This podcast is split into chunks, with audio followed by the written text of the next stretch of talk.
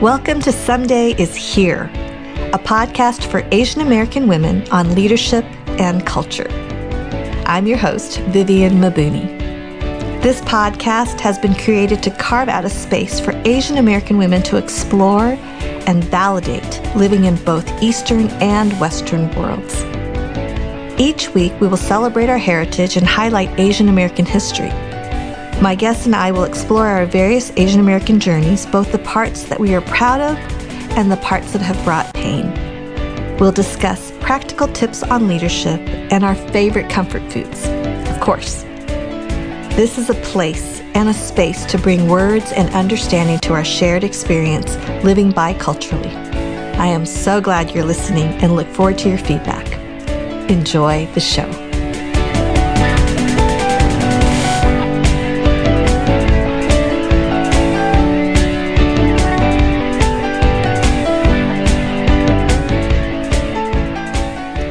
Hello, friends, and welcome back to season two of Someday is Here. I am your host, Vivian Mabuni, and I am so excited. It's season two, and it's a new year and a new decade. And there are so many incredible women that I have the privilege of introducing you to in the coming weeks. So thanks for joining us. And uh, before I jump into today's interview, I wanted to encourage you. This is the last chance. This is the week for you to get your tickets for the Someday is Here live event happening this Saturday, February 22nd here in Southern California. It's a one day event from 9 to 4. And one of the fun things about this particular live event is that we will, in fact, tape a live podcast with the guests from season one and season two who will be in attendance. So um, we have, it's just an all star uh, lineup of speakers who are going to be sharing really honestly and vulnerably about how it's been as an Asian American woman, feeling invisible at times, or feeling like um, we just have to work harder and try harder in everything because because we represent the entire people group. Um, we're going to address issues of mental illness and when life doesn't turn out how we thought it was going to be, whether it's through a diagnosis of a child with special needs or dealing with um, feeling invisible because of not being represented in different areas. Uh, we are going to ha- have um, Story Slam. We're going to have um, a lunch that's provided. The tickets are only $30. I mean, it's, and there's going to be a swag bag. Uh, some of you just love the swag. We have swag. Um, we're going to have uh, optional breakout seminars that will cover areas of leadership and self care and um, social justice and our response as Asian American women. Uh, it's just going to be fantastic. And I just can't encourage you enough to join us. If you want more information, you can look online at my website, vivianmabuni.com, or if you're on Instagram, um, at vivmabuni or at Somedays Here podcast. Both of the profiles have have they have Linktree links where you can connect and purchase your ticket there. So join us. We would love to have you be part of this first time event. So, yes, Someday is Here live event happening this week. And now I have the privilege of introducing to you the first guest of season two's Someday is Here podcast. I am thrilled to introduce to you singer, songwriter, actor Jennifer Chung. Uh, she is so well known in the YouTube world. Her YouTube video, she did um, an Alicia Keys cover back in 2007, and her video went viral. She is such a gifted artist. Um, I started listening to her her page on Spotify, and her music is phenomenal. She just has such a soulful voice that's just so deep and rich, and uh, just she's so easy to listen to and I just loved our conversation. She and I, she lives in Atlanta. Uh, she was born in Korea and raised in the Bay Area, and now lives out in Atlanta with her husband, who's a rapper. And they have a podcast together, and we will link up all this information um, in the show notes. But we just had a fantastic conversation about her journey as an Asian American woman. Um, and what she's learned over the years growing up in a single with a single mom and you know, trying to make it work with dealing with feeling left out, not only as an Asian American woman, but especially because she lived um, within a lower socioeconomic uh, place. So she just was really honest in sharing some of her her lessons that she learned through that. So the conversation I just so appreciated, and her music is fantastic. And she's in fact released her most recent song that we will hopefully link up as well in our show notes. So without further ado, the amazing and beautiful Jennifer Chung. Enjoy.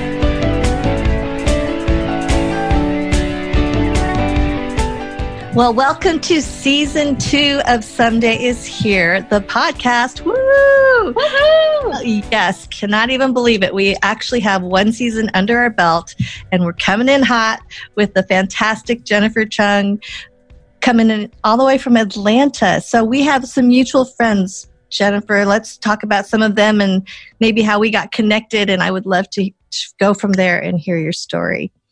Well, first of all, I'm so thankful that you're taking the time to talk with me because I've been meaning to meet you. And this is a great way to do it, kicking off season two. So I'm thankful. Um, yeah, and we did have um, plenty of mutual friends. Um, you also interviewed one of my friends, Michelle, um, in, the, in the first season. Mm-hmm. How do you she know and I went to UC Irvine together. Oh my goodness, what a yeah, I had no idea. Okay, so we have Michelle as connection, and then Amena, Tasha Morrison, Tasha Amena Brown, Toni Collier. I yes. mean, you know all of the best people in Atlanta. I mean, you do too. oh gosh. Well, it was so fun because when the when the um, first season started rolling out, I think Toni and Tasha, like they were both like, "You need to meet Jennifer." So messaging me immediately. So I'm just so thrilled that you're here for season two. Yeah. Yeah, I know them because, you know, we're we're all creatives in different ways. And mm-hmm. they're doing great work here in Atlanta, being inclusive with diversity and um, just strong women in the industries that they're involved with. Mm-hmm. And um, my husband and I, on top of doing music and other creative work like that, uh, we also have our own digital media company. So uh, we work with Tasha in that sense for Be the Bridge. Wonderful. And um, yeah, my husband shot a lot of their video uh, videos and photos, so um, it's been fun working together. And I met Toni on a set where my husband and I were, you know, we're a married couple, and um, her and Sam, we mm-hmm. were all mm-hmm. being interviewed for a curriculum thing, and we got to know each other in that way. Ah. And um, John and Amena had been friends for a while because of Matt, her husband, and just doing a lot of music shows together. Right. The yeah. DJ and I would say music show. Exactly. Yeah. Exactly. And Amena um, is one of the first friends I made when I moved here. And I love her so much, so supportive. I think there are people mm-hmm. who are like, mm-hmm. yeah, I support you. And then there are people who show you that they support you. And yeah, Amena's definitely been one of those people.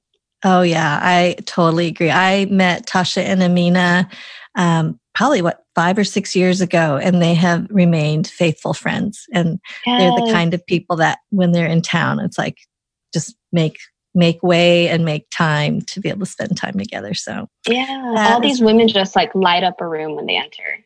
That's really true. That's really true. So I feel like we're already like we're we're already family. So it makes it are, really fun are. to have a conversation. okay, so for my listeners and for me even, I would love to kind of back up and just start. I would love to hear your ethnic journey as a Korean American woman and you know just kind of growing up what it was what it was like for you and even how you ended up in the music industry the, you know just this very non-traditional Asian you're not a doctor lawyer or an engineer no, no. so let's so let's start from early on sure so I was actually born in Korea mm-hmm. and I was a daughter of uh, my mother, who is a dance teacher, and my father, who was a comedian turned singer turned activist.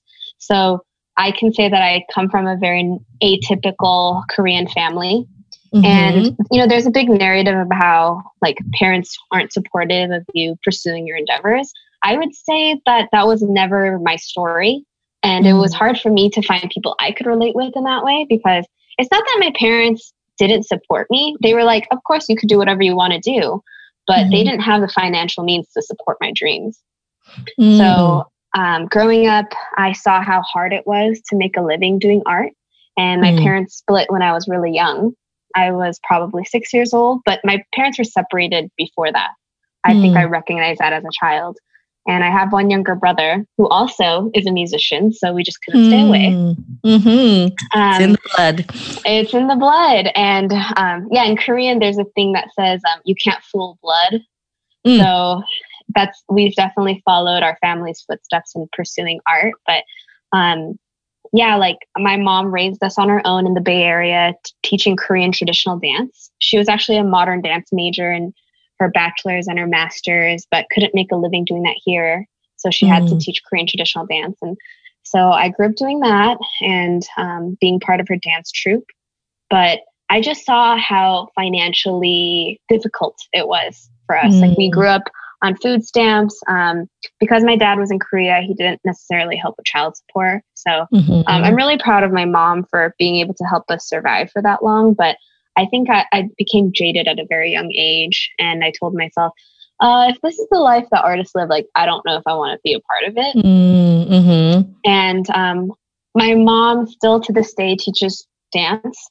And when I was younger, I low key resented her for it because mm. I felt like, why couldn't you work a normal job where we have some consistency mm. and balance? But um, that was the life she chose.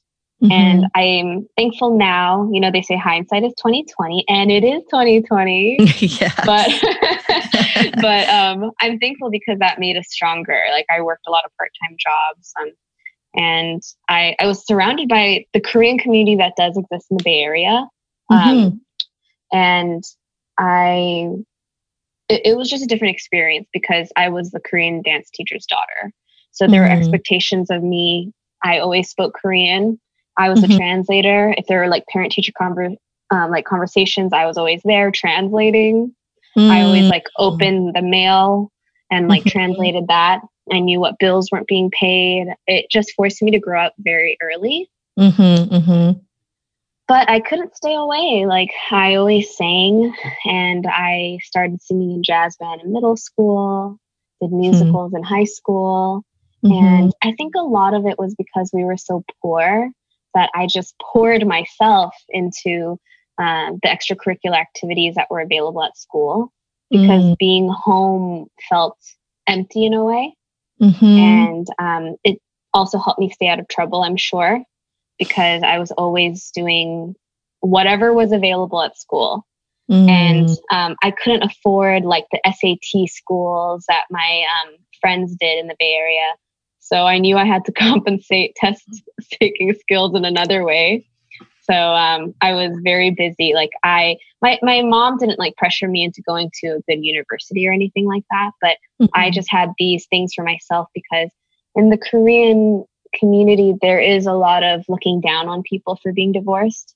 Mm. Um, and there is a lot of judgment because my mom mom's an artist instead of having mm-hmm. like a regular job and i felt like i had to compensate for her like by mm-hmm. being extra good mm. and i wanted to show people that my mom could raise us better um, than most people who had two parents you know um, yeah yeah so i just worked really hard and um, you know singing going to to theater and then i ended up going to uc irvine which is predominantly asian american they joke yes. that uci stands for like university of chinese immigrants or University of Civics and Integras.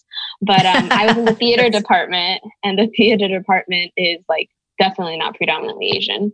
And the right. School of the Arts is like very different from the rest of the school. And um, so, yeah. did you grow up with a lot of Asians in elementary school then in the Bay Area, or how was that for you?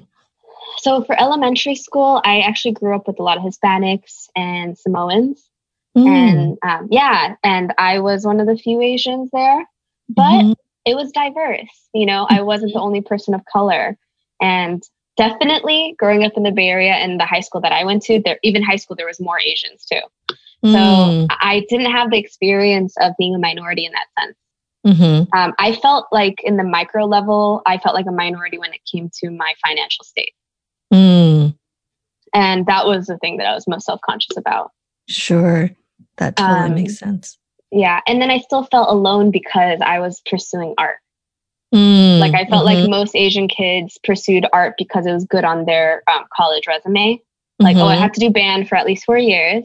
But for me, like, I wanted to like be in the musical and be the lead. You know? Yeah. Or yeah, yeah. I wanted to sing the national anthem like at the school rallies. Yes. you know? Yes. yeah. So um, I knew that I was always in my own world in mm. that sense. Mm-hmm. Um, but I, of course, I'm sure it was influenced by seeing my family perform like my whole life. Because even my grandmother was a dance teacher. So it was just really, yeah. And I mean, I love to dance, but singing felt like it was my own thing. Mm. And it's mm. ironic because I didn't grow up with my dad, but he was a singer. Interesting. Wow. Mm-hmm.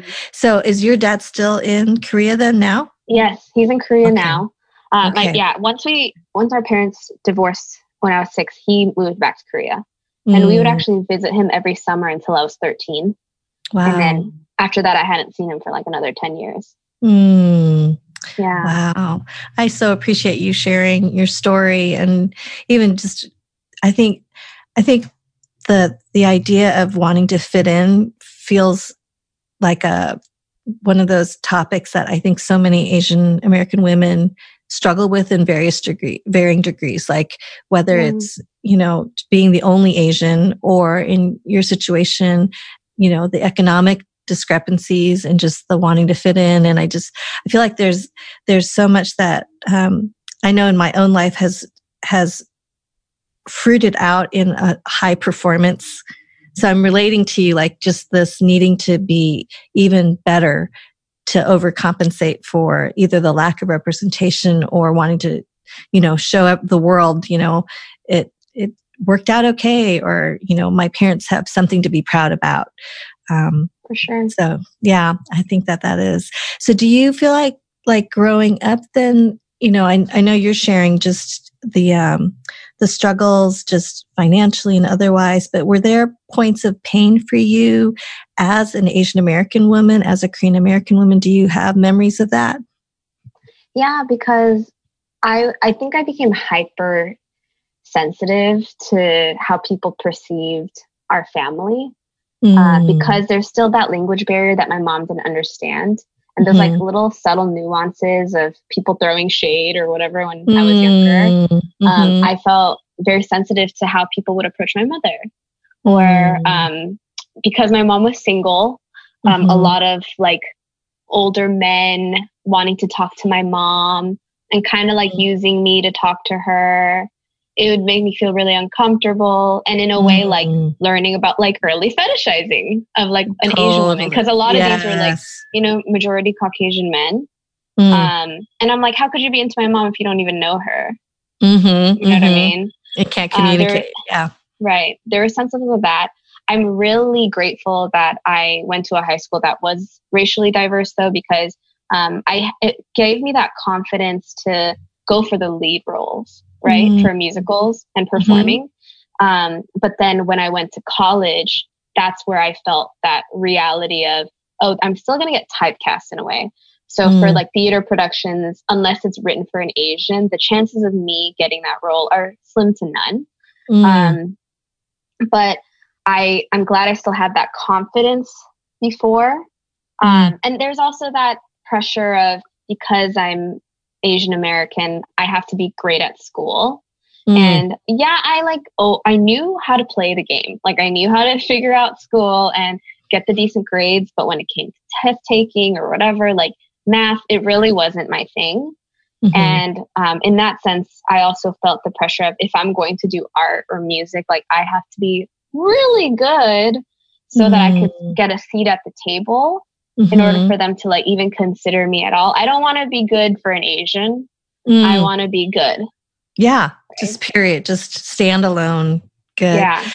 So from the time that you were in college and even now, like the landscape is changing. I feel like mm-hmm. there's there's been some well, I think the Koreans are just crushing it. I mean, like Parasite, BTS, Sandra Oh. I mean, it just goes on and on. And I mean, just, just, and in fact, even for this podcast, you know, I'm like, okay, we just need to sandwich people between the Koreans because there's so many. That's so funny. Korean American women. So I'm so fangirling on all the Koreans. So, but you know, there's, so there are like shifts and changes. We had, you know, Kim's Convenience and yeah. Fresh Off the Boat or Crazy Rich Asians. There's just some changes that are taking place. Um, good looking, handsome Asian men. Hello. it's about time. They aren't yeah. and villains. You know what I mean? So, um, so there are some changes, but in your industry now, I mean, have you seen that? Have you experienced that? What has it been like for you? Sure. So I'll say to the listeners that have no idea like what kind of work I do. Um, after call after high school, we moved to a different city.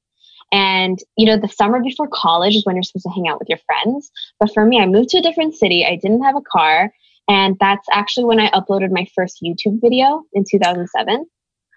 And it was because my friend was like, I miss seeing you and hearing you sing. And I was like, okay, I'll just mm-hmm. upload a singing video of myself on YouTube in 2007. And I will say that that was all like timing because I wasn't posting a video because I thought it was going to go viral. I mm. did it just because I love singing and it was just a place to upload my music, my cover. And then soon I went viral simply because uh, I did a Alicia Keys cover and someone had shared on a hip hop website, check out this Asian girl singing Alicia Keys. and it and it wasn't okay. Like we're gonna have to link or bad. it, it, so yeah, it, it, wasn't she's good or she's bad. It was just check out this Asian girl singing mm. Alicia Keys. So um, in that sense, it worked to my benefit, but it, it was definitely interesting because the, with that going viral back then and then me continuously getting requests to sing, people would say things like, Oh, you'd be so good if you didn't have that Asian accent. And I'm like, I don't have an accent. And it's you just crazy to me accent. that it's oh so my. crazy to me that people hear whatever they want to hear, you know? Because mm. if they like close their they, eyes, they wouldn't at all. There's right. no accent. So, right. Wow. So it's like interesting because, but I do think YouTube was a platform that really exposed to, exposed people from all of the United States that there are other different looking people. You know, mm-hmm, I'm sure mm-hmm. like people in the Midwest or the South, they're like, wow, all these YouTubers. And it's yeah. funny that like now fast forwarding to now, me living here in the South, um, you know, a lot of them would be more approaching about, oh my gosh, I used to watch you on YouTube when I was younger. Mm. And like to them, like that representation really did matter.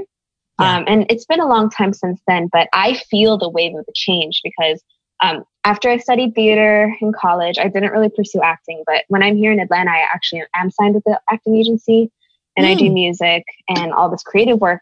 And I feel the difference of getting more auditions as an actor the past quarter. Wow. Like just the quarter, the past quarter alone, right? Mm. Um, and it's also, I had an opportunity to audition for two different projects where I speak Korean. Wow. And all that and all that resentment of me having to learn Korean and having to translate. I was like, wow, God has truly set me up for success. You know, this yeah. was the moment I've been waiting for. Mm. Um, so so it is interesting to see how there are parts being written for us. Um, mm. Um, and for me, I'm most interested in seeing a diverse set of bodies yeah. on on the work because I still think that there is a type of Asian that we mm. love to show very thin, very beautiful, or mm. um, like thin and like caricature like, you know, mm. like um, I can't say that we see different body shapes of Asians yet. That's right. Or the men, right. men. Obviously, there's like that extreme of like they're super dorky or like super good looking. Right. Like right. We're normal people. Like it's just know? normal people. Right. Yeah. Totally. No, that is really, mm-hmm. really true. I dream of the day when it's just normal in every every area that there would be Asian Americans leading out in politics, in business. Well, there are some in business, but I would say, you know, in you know the entertainment industry and the music industry, that it wouldn't be the token Asian, right? Um, in you know, in writing, in you know conference stages and speaking that's really so much of my passion is to see a generation raised up where it's a non-issue. Right. But we still i think come up against you know stereotypes and um, just i'm i'm baffled sometimes at 2020 like right now what's you know, covering my feed right now is the whole coronavirus and how mm. Asian Americans are being um, just discriminated against for sneezing in public, you know, and right. it's just this whole um, othering that happens simply because of how we look. So, right. And because it's easy. Mm-hmm. What's difficult is actually being open to educating yourself on mm. uh, the fact that that's not how it is, um, mm-hmm. um, learning the real facts. Yeah. And yeah. Um, actually getting to know the people. Mm-hmm. That's so true. That is so true. Well, I would love to hear, like, you know, I think you've mentioned hindsight is 2020 where you know now knowing the language and all of that has been useful and helpful for your career and all that. Are there other places where you have experienced asian pride? Yeah definitely. A lot of a lot of time if not most times. I'm really thankful. It's it's funny because i do think even my peers, we get more grateful for our heritage as we do get older. Mm. Um, but I do think that when you feel like there's something about you that is other, you really have to change it, change your perspective to make it, how am I going to use this to make benefit? Mm. You know, like, like I had an audition for a musical this past week and I was the only Asian that came to the auditions. Mm. But I know I'm going to stand out. Mm-hmm, mm-hmm. I could I could either think, oh, I probably don't have a chance because I don't look like everyone else, mm-hmm. or I'm going to think I have a chance because I don't look like everyone else. Mm. Kind of that perspective shift. Yeah. And I think when you have that mentality, whenever you enter a room, whether it's a job interview or whatever, you're meeting mm-hmm. someone for the first time, when you have that idea that everything will work to your benefit, um, I mm-hmm. think you just approach life very differently and people mm. will gravitate towards you because they want more of that positivity. Mm. And there's also that stereotype of Asians being a lot more meek because we do practice being respectful. Yeah. Um, but I think there's something special about um, balancing that with knowing your worth. Mm. And I know it mm. comes with practice.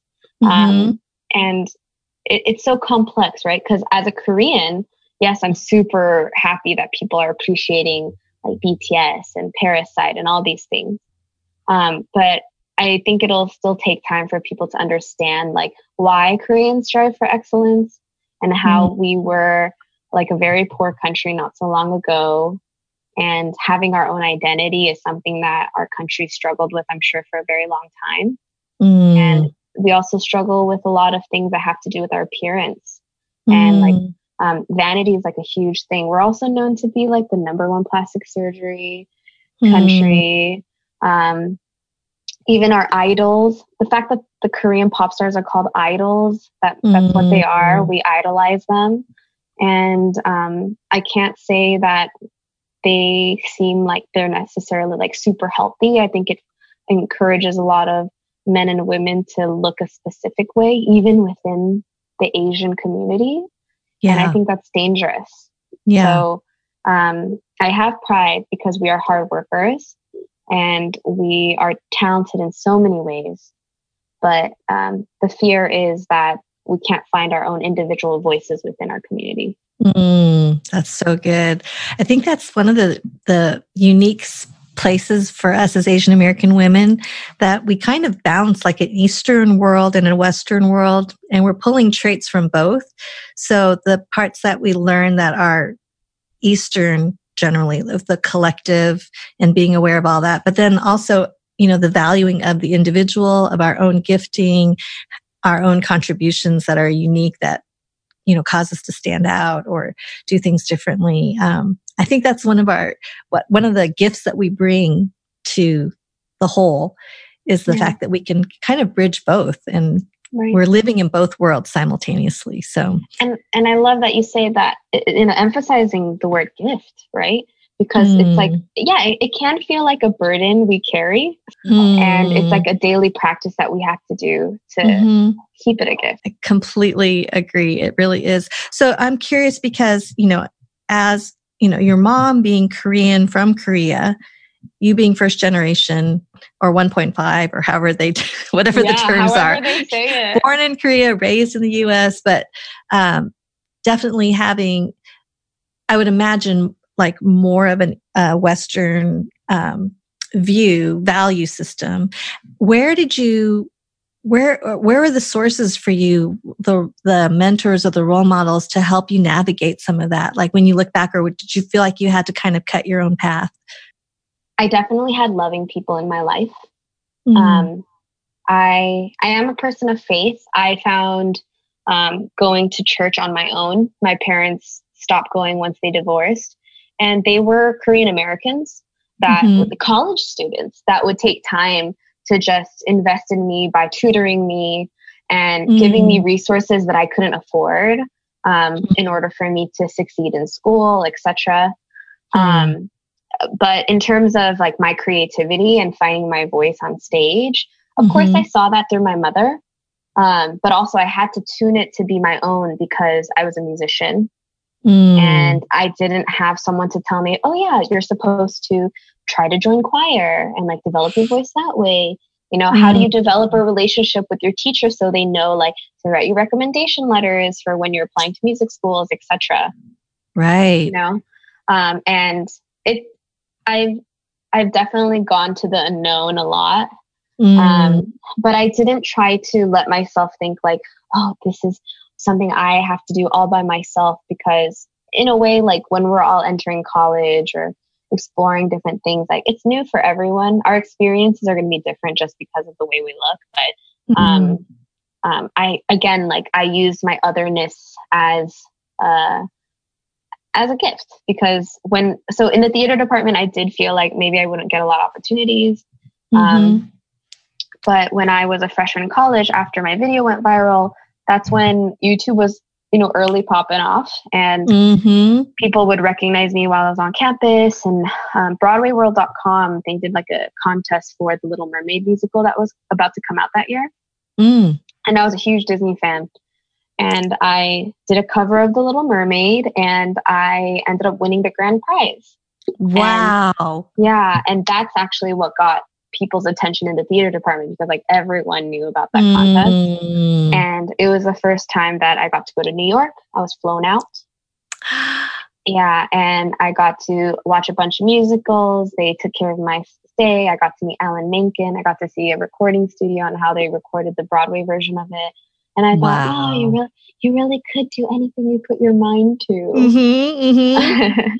and um, uh, last week, the oh this past week, the musical that I auditioned for was actually one of the musicals I saw off Broadway in 2007 or t- yeah 2007 and it was kind of like coming full circle that I get to audition for a part for that musical. Wow. Um, I just got yeah, goosebumps, so. like head to toe. Oh my goodness. what musical you. was that?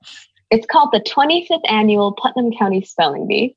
Mm. Yeah.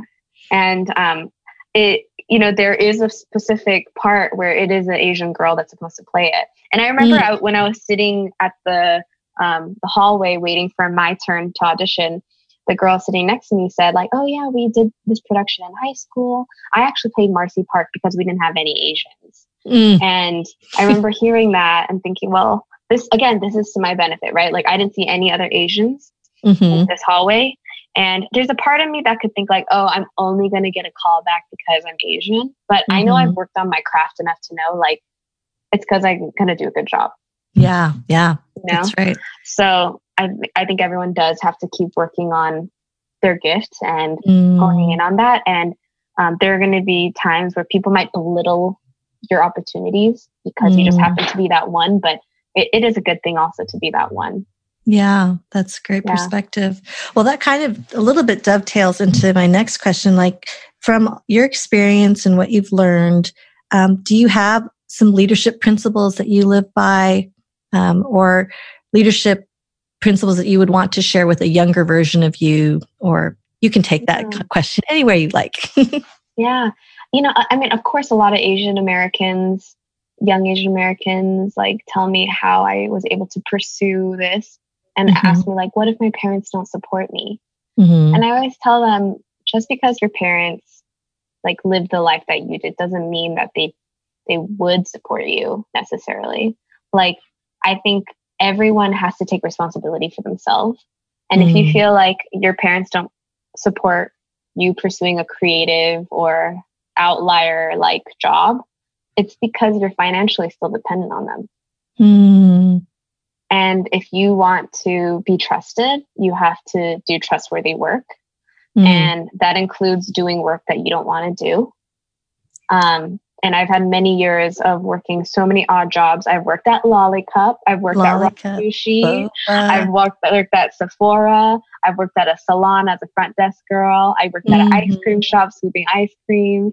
You know, I've done a lot of odd jobs and I still ha- did music throughout that time. Mm. And when people tell me that um, it's hard because their parents don't want them to do it, I tell them, well, if you're living on your own and you're paying your own bills, they don't really have a say. Mm. But if you're still living under their roof, they're still covering your phone bill, Mhm. whatever it is. This is why, because they worry for you, Mm. because you're financially dependent on them and they can't imagine you sticking it out. Mhm. Mhm. And I learned at a very young age that my mom couldn't support me. Mhm. And I knew once I graduated college, I wouldn't even have student loans anymore. And I had to somehow pay my dues, literally. So, yeah, my mom never really had a say on how I lived my life. And she didn't expect to. Mhm. But for those of you who are like feeling like, oh, my Asian parent doesn't support me, it's because you don't support yourself. Hmm. Wow. So that's a pretty like hard truth, but it's Mhm. there is a lot. I mean, you have to do hard things, and I think sometimes um, the dream is, you know, so appealing, but the Mhm. work that it requires to, you know, do hard things is is part of part of I guess maturing and growing up and and in and with that the the investment into the craft and you know make Yeah. the so I I see in you such resilience to be able to just see it and and do the work in order to be able to have it come to pass. So that's that's really great. Okay, so I'm curious in your creative process, like in songwriting, in all of that, like do you do you um operate by like inspiration where like you know you wake up at two in the morning and you pull out a pen and you start writing lyrics? Or is it something where you actually set aside time or you have to go away someplace? Like how does that work for you?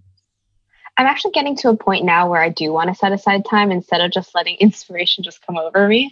But absolutely, if something like a melody comes and like a line I just can't get out of my head, Mhm. nowadays we have our phone. So I just put it on my voice memo. Um, But I've been Mm. scheduling time with my producer now, like once a week, where I'm going to go into the studio with him. But I am, a, I'm very much a planner. So we've already made a game plan of how this year is going to look. Like I actually finished recording a song today before I saw you. wow wow Um, Yeah, so hopefully that'll come out in February. Mhm. Um, and um, yeah, I just have a game plan of how I'm going to release all this. Um, but I do want to get into the discipline of just writing down my thoughts and like journaling. Mhm. Um, but um, yeah, that's something that you just have to set aside time for because um, for me, because I have all these odd jobs, I do like social media management through our media company, I do music, I'm still auditioning. Um, Mhm. It's so easy to let like the things that I have to do get in my way. Mhm. Um, so yeah, let inspiration take over when you want to, but um, just being able to have that time where I know I'm going to go see my producer at least once a week. I know Mhm. there will be like designated time to just write. Yeah, that's so exciting. Well, I can't wait to connect people to your work. And you. I remember seeing one of your um, one of your videos um, when we first got connected, and I think it's your husband playing guitar and you're singing. Is that right on the sofa? no, my Or husband different- does not play guitar. Okay, so Unfortunately. oh, my apologies like for my- the assumption. it's all good. It's probably like my brother from another mother. oh yes, Um, yes. Yeah.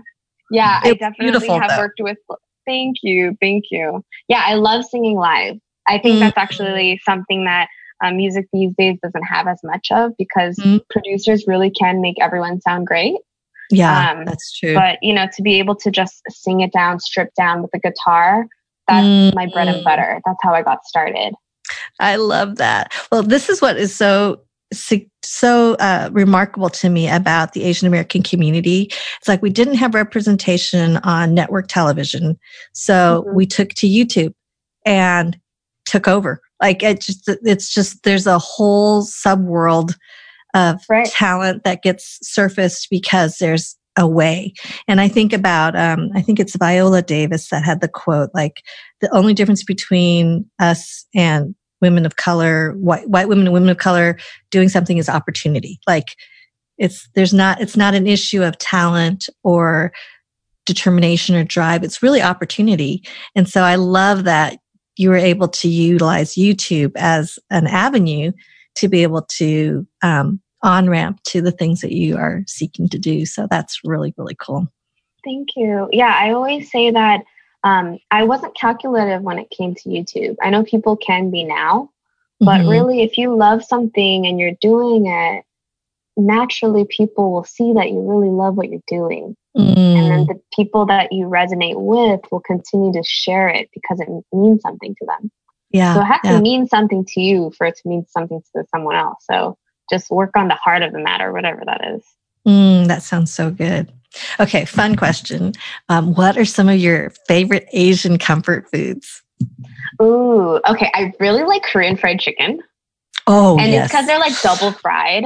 Mm. And then I really like the sauce because it's like spicy but like sweet. Mm. My and mouth is watering. Yes. and you know, like spicy rice cakes. Mm-hmm. I love that, but I also add, adding it's like the pig intestine sausage mm-hmm, thing. Mm-hmm. If you dip that in the sauce, it's the best. Ooh, okay. We need yeah. to try that when we get together. We should. We Whatever should. coast we are on, we will, we will make that happen. That is so great. Well, how can people connect with you? Yeah, um, you can find me um, all my like YouTube, Twitter, and Instagram. It's all Jennifer J Chung, C H U N G uh, mm-hmm. for Chung. And yeah, if you just look up Jennifer Chung on Google, I've made sure that the first page of Jennifer Chung is all me the past 10 years. So please be sure that to check out my stuff. Definitely. Yeah. That's the difference between you and because Mabuni is so unique. Like there's no one that took Vivian Mabuni anything special. or Viv yeah. Mabuni. so it's like, but yes, Jennifer Chung, I could see how that could potentially, you know. Yeah. To- and it's funny because now I could like Google like Jennifer Chung and then someone will ask, like add lawyer or yeah. dentist, you know? Right. Like artist. Right. Jennifer right. J. Chung, right? Right. And then so. you could find like my music on all music platforms. Uh, every stream counts, you know. Um, mm. And I there are playlists on Spotify specifically for Asian Americans, but it makes a difference when we get featured on the non Asian American one because um, it just spreads like wildfire when it comes to wow. the demographics. Yeah. Okay. So everyone go and download and listen and Yay. share. This is uh, always a good, good thing. So wonderful, wonderful. Well, I have so appreciated time to get to know you a little bit better and just love your willingness to share your story, the good parts, the hard parts, and um, and who you are and who you're becoming. So this has really been such a rich time. I really appreciated time with Thank you. Thank you so much. It's it's been such a joy, and every time I have talks like these, I'm I'm reminded by how special it is for us to be Asian American and um, to represent who we do and the things that we do. Mm, that's a good word. That's a good word. Well, happy new year. And I'm excited for all that's going to happen in your life in these, in this next year. I think it's in this next year and the next decade. So everyone go follow Jennifer J. Chung, right? At all the places. And um, yeah, we are going to be cheering you on loudly. So thanks for being on today. Thank you. Thank you for joining us this week on Some Days Here. If you've liked what you've heard, please take a moment and subscribe to the show so that each new episode automatically downloads to your device every week. And thank you for sharing this podcast with your friends. We would love for you to rate and review the show so that others can find out about us. A special thank you to the brilliant team that makes Some Days Here possible. The Some Is Here logo is designed by Jocelyn Chung the original music is by Joseph Patrick with Passion Net Productions. Show notes on the website are by Vicki Fan, The sound engineer is Aaron Kretzman. The director of design and website designer is Kenny Wong. And the executive producer is Chantel Runnels. Have a great week, and we look forward to you joining us again for another episode of Someday is Here.